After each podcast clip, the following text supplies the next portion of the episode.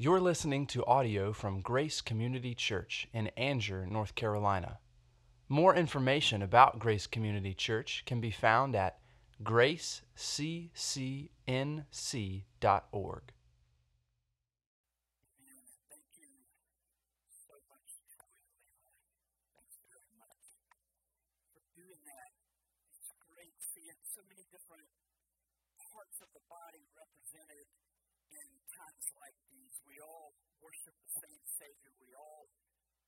grateful for the first advent of Jesus and look forward to the second. You covered it all so well. All of you, beautifully. All the ones that have been done this year have been beautifully done. And they may get maybe just a teeniest bit of direction from David, but they pretty much come up with these on their own. So as you can see, um, we can have a lot of people up here preaching if uh, if something were wrong with me. Now, speaking of something on Christmas Eve service, I think I've missed one. This is my 23rd Christmas Eve service here. But Allison is having surgery on Wednesday. It's not nearly as extensive as others, actually, yet Wednesday. But about the time that block wears off, it's on her foot to clean up a few things. About the time the block wears off, it'll be about Christmas Eve. So I'll miss the first Christmas Eve service. Perhaps some of the children could take notes or draw pictures like you did last week. Beautiful pictures that I received from the message last week. And then you can send them to Miss Allison and me so that we can see what went on here on Christmas Eve, what heresy was preached. No, like I say, we, we are blessed with any number of people who could do my job, which doesn't keep me away too many nights, but few may. Um, one last thing, Norma Callahan. How appropriate that college guys were leading the candle this morning. If you remember Max and Norma Callahan, um, founders of the church here at Grace Community Church, big role in the beginning days and met in their garage for a while. Uh,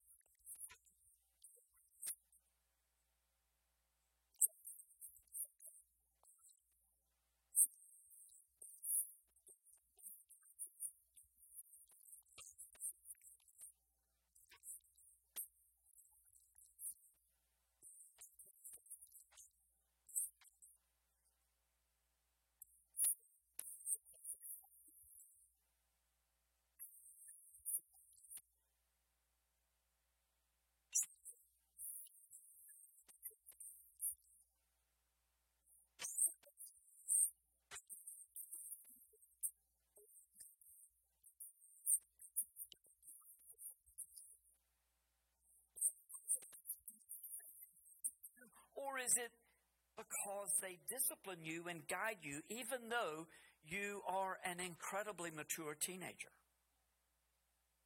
Really adult. I don't know years, what do years mean? How do we know that God loves us? The simple answer is Jesus. But the implications of God's love for us through Christ are boundless. This morning, we receive God's love for us from His Word in Christ. And we acknowledge that God expects that we will love one another as we follow Jesus to the cross so that life and love may burst forth in our church family. First John chapter 4, we've already heard a few of these verses. I'm so glad they've already shared them with us. But the entire text is chapter 4, verses 7 through 21. And there's nowhere near enough time to give this text its due, but there is much to be learned in a brief visit. So if you would please stand for the reading of God's Word. It's a little bit lengthy, and, and try to absorb this because I'm not going to be directly speaking to each one of these verses, but they, the whole thing impacts what is being said. Beloved, let us love one another. For love, excuse me, is from God. And whoever loves has been born of God and knows God. Anyone who does not love does not know God because God is love. First of two times it will say that. In this, the love of God was made manifest among us, that God sent his only Son into the world so that we might live through him. And this is love, not that we have loved God, but that he loved us and sent his Son to be the propitiation for our sins. Beloved, if God so loved us, we also ought to love one another. No one has ever seen God. If we love one another, God abides in us, and his love is perfected in us. How can you say you love God? Well, one of the ways you show it is that we love one another. By this we know that we abide in him and he in us, because he has given us of his Spirit. And we have seen and testify that the Father has sent his Son to be the Savior of the world. Whoever confesses that Jesus is the Son of God, God abides in him, and he in God. so, we have come to know and to believe that the love that God has for us, or believe the love that God has for us. God is love, and whoever abides in him abides in God, and God abides in him.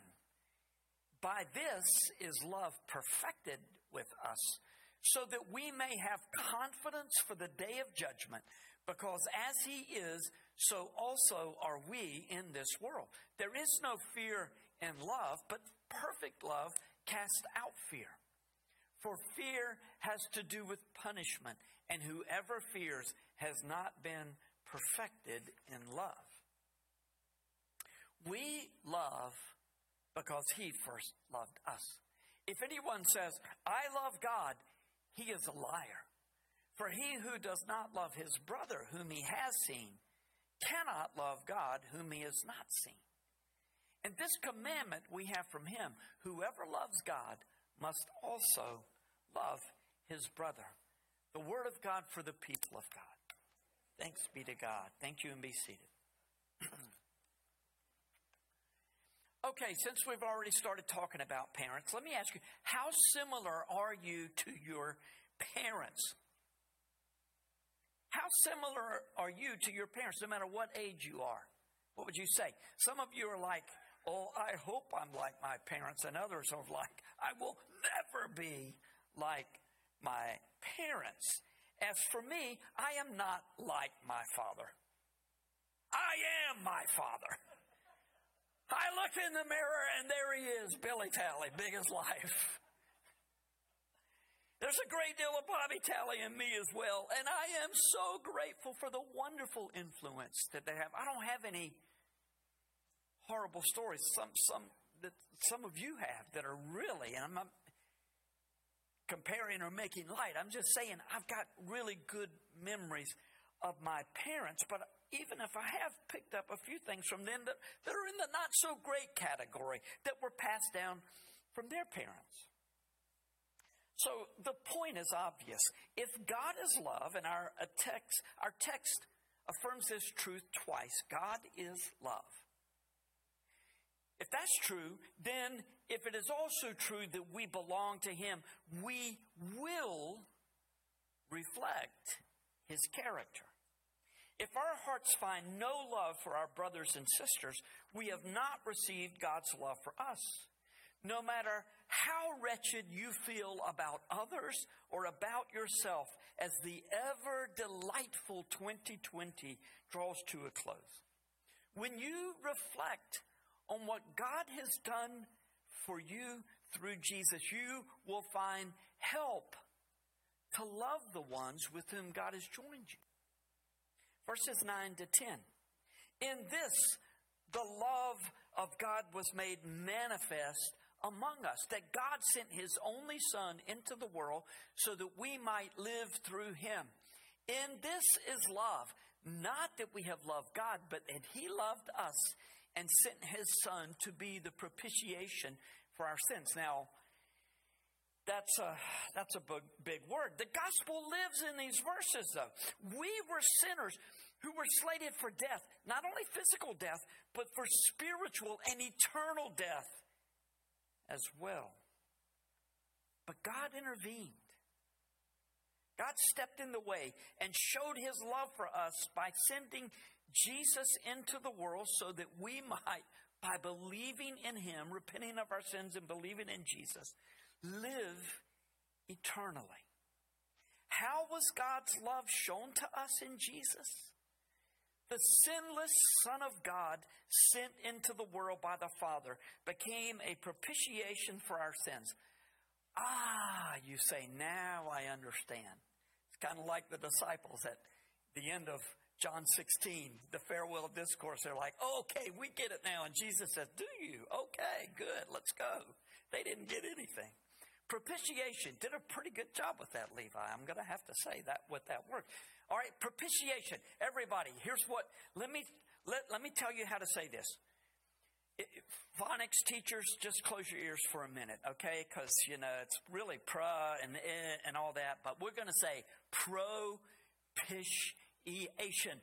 Just like fish, pish, fish. All right, everybody say it with me. Pro. All right, good. We, we're on, uh, we're well, we're advanced class here. I, I, I can tell that. Propitiation. What does it mean? Well, let's think about it this way. How many children in your family, now your family or the family in which you grew up in? One, two, three, six, more?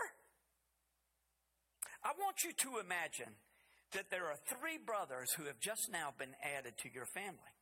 And just for the sake of illustration, let's say that their names are, I don't know, Troy and Levi and Caleb and they're under 10 years old. So let's imagine that Troy and Caleb really get into it. They are fighting uh, all over the place, and they're wrestling, of course, and they're wrestling all over the house. And, and, they're really mad with each other, but while they're wrestling and fighting, they're breaking glasses and they're breaking windows and they're destroying furniture. And your mom and dad walk into the room, and what you need to know about your dad, what you already know, and the rest of us need to know, is that your dad is the spanking kind. I mean, he's going to spank. And so he says, Caleb and Troy, you're in for it. You're getting the spanking of your life, and then you're going to go to your room and you live in the same room. You're going to be there for a month, and maybe you will learn to get along with one another in that month. You're grounded. No, look, I, I doubt that's going to help, but it's your dad, not mine, okay? Then, just as your dad is preparing to administer the punishment, Levi steps up and he says, Wait, Dad, I'll take their punishment. I know you love Caleb and, and Troy, and you know that I love them too. I'll take their punishment. And your dad says, Okay.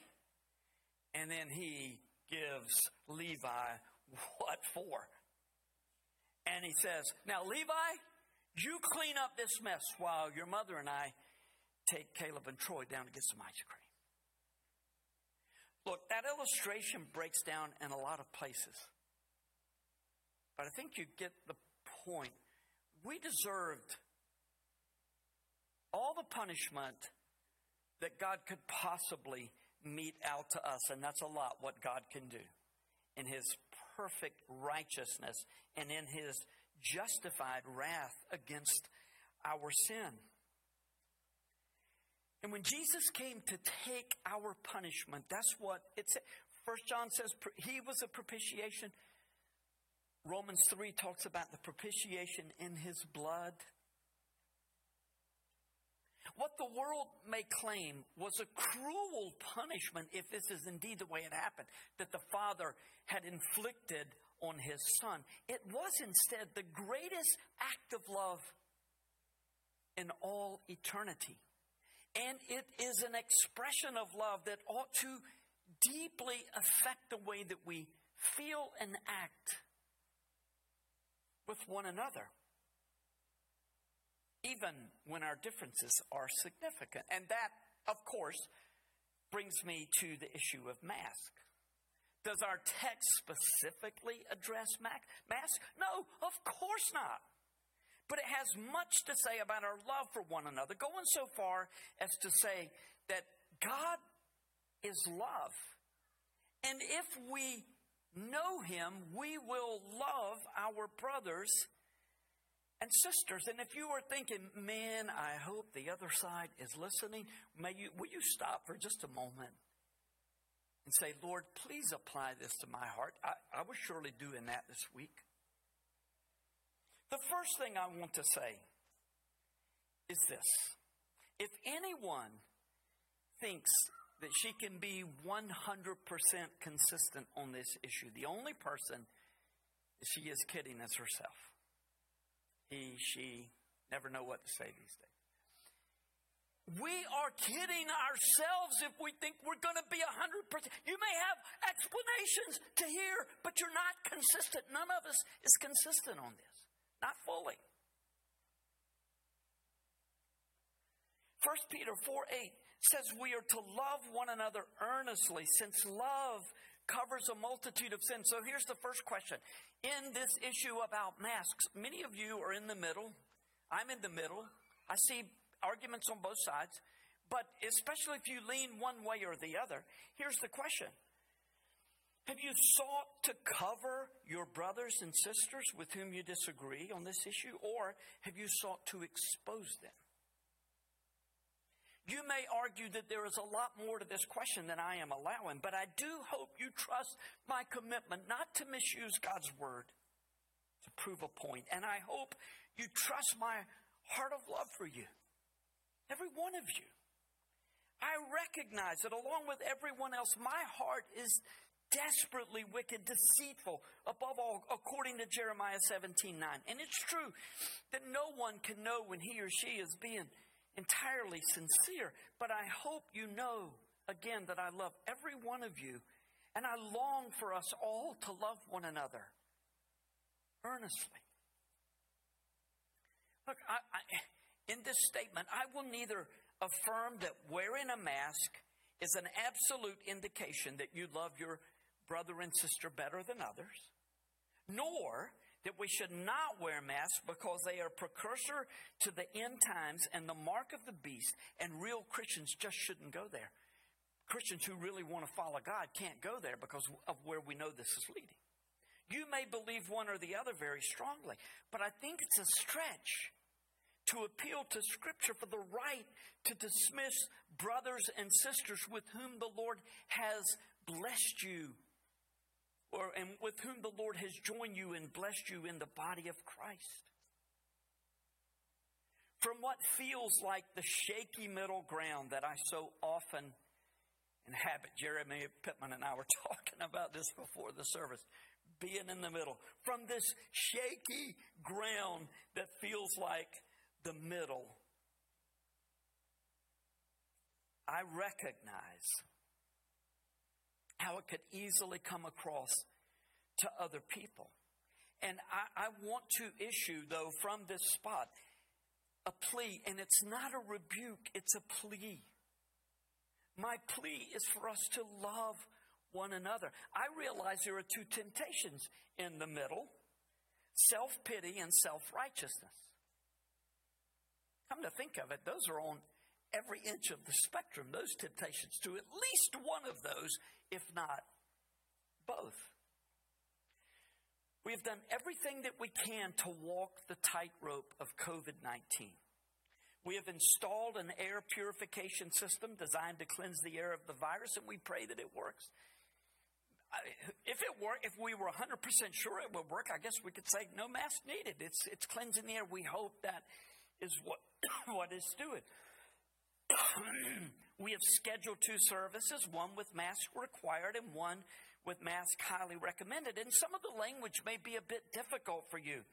While I understand the need for precision in what we say, consider the heart behind the decision for the different services. By the way, because we may have so many visitors from out of town coming from who knows where Christmas Eve, we may or may not, mask will be required in both of those services as a caution. If you were only comfortable with everyone wearing a mask on Sunday morning, come to the first service.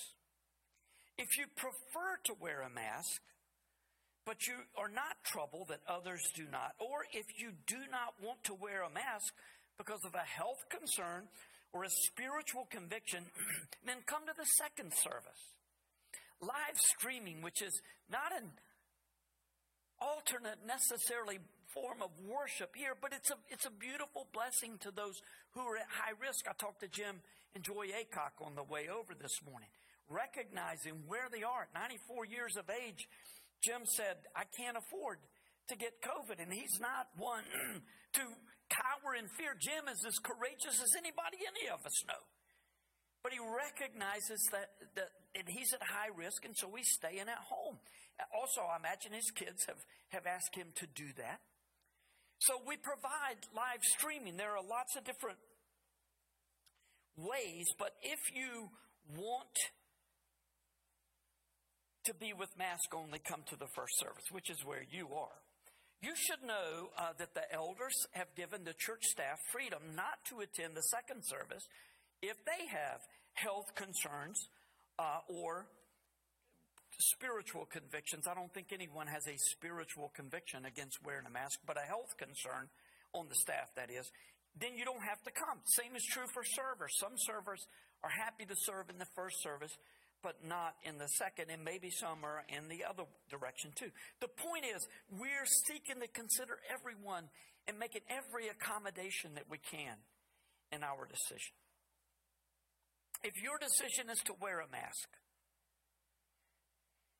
can we just trust those who don't wear a mask that they fall under one of these categories health reason or strong spiritual condition? Don't, please don't judge those who are different from you. I, I, I, and if you choose not to wear a mask, please allow those who feel strongly that they should wear a mask to do so without judgment. I know some of you, if not many of you, feel strongly about your position. But can you honestly look across the aisle at those who differ from you on this decision and condemn them? Condemn the ones with, that you have long loved and admired and with whom you have worshiped and served the Lord all these years? In the end, you must follow your best understanding of Scripture and your conscience. But the tricky thing about biblical principles is that your understanding grows over time as to how they're used. And also, your conscience is somewhat of a moving target as well. Is your conscience exactly the same as it was 20 years ago? Is it going to be the same even in another year? Before you say or do anything further, please give it time and prayer. And First John is a great place to camp for a bit as you contemplate your response. I tend to be a big picture thinker. Not that I'm always right, far from it. It's just the way my mind works. I'm not surprised that we are where we are in 2020 in our nation. I, because I think kind of in those terms. And maybe it's my extensive time in the minor prophets over the last month, but it does not take a prophet to predict rough days ahead for the church. I, fear that the United States of America is ripe for judgment. I read the book of Habakkuk yesterday, and I preached on Habakkuk from Habakkuk the Sunday after 9 11 when I first when I first saw this is something that should be getting our attention. But as I read yesterday, I literally trembled thinking about the future of our land. And if we are going to come under judgment, the church, which is already much diminished over the last few decades, must be further diminished before judgment comes. What better way than to divide over mask? Our pastor in the mountains used to say, The Bible tells us that in the last days, the love of many will grow cold. He said, That's going to happen. It does not have to happen to us. This doesn't have to happen to us. Believe me, I've talked with a lot of pastors, and this is a big issue in a lot of places. If we divide over these issues, and I don't think the division would be extreme, but any division is, is sad, even just a small one, if a handful of folks walk away. Do you think our gospel witness will increase or de- decrease? Who can say? I mean, Paul and Barnabas split up, the Lord was in that, and the ministry multiplied, but doesn't always multiply. Since the minor prophets have been on so many of our minds, it seems appropriate to end with verses 17 to 18, which hopefully will bring perspective to the text from the text in Scripture for the, from the last few weeks. Verse 17 By this is love perfected with us, so that we might, may have confidence for the day of judgment. Because as He is, so also are we in this world. There is no fear in love, but perfect love casts out fear. For fear has to do with punishment, and whoever fears has not been perfected in love. Now, from time to time, I like to test your discernment prowess here at Grace. And so I want to ask is there anything in these two verses that reminds you of last Sunday's sermon? If you said day of judgment, then no doubt you are a biblical scholar. Good job. I'm, I'm so proud of you for doing that. The fear that is talked about here is cast out with perfect love. That fear is first and foremost a fear about one's eternal destination. Surely it applies to living without fear in this life, but does that mean we live without care? Did Jesus live in terror of the cross?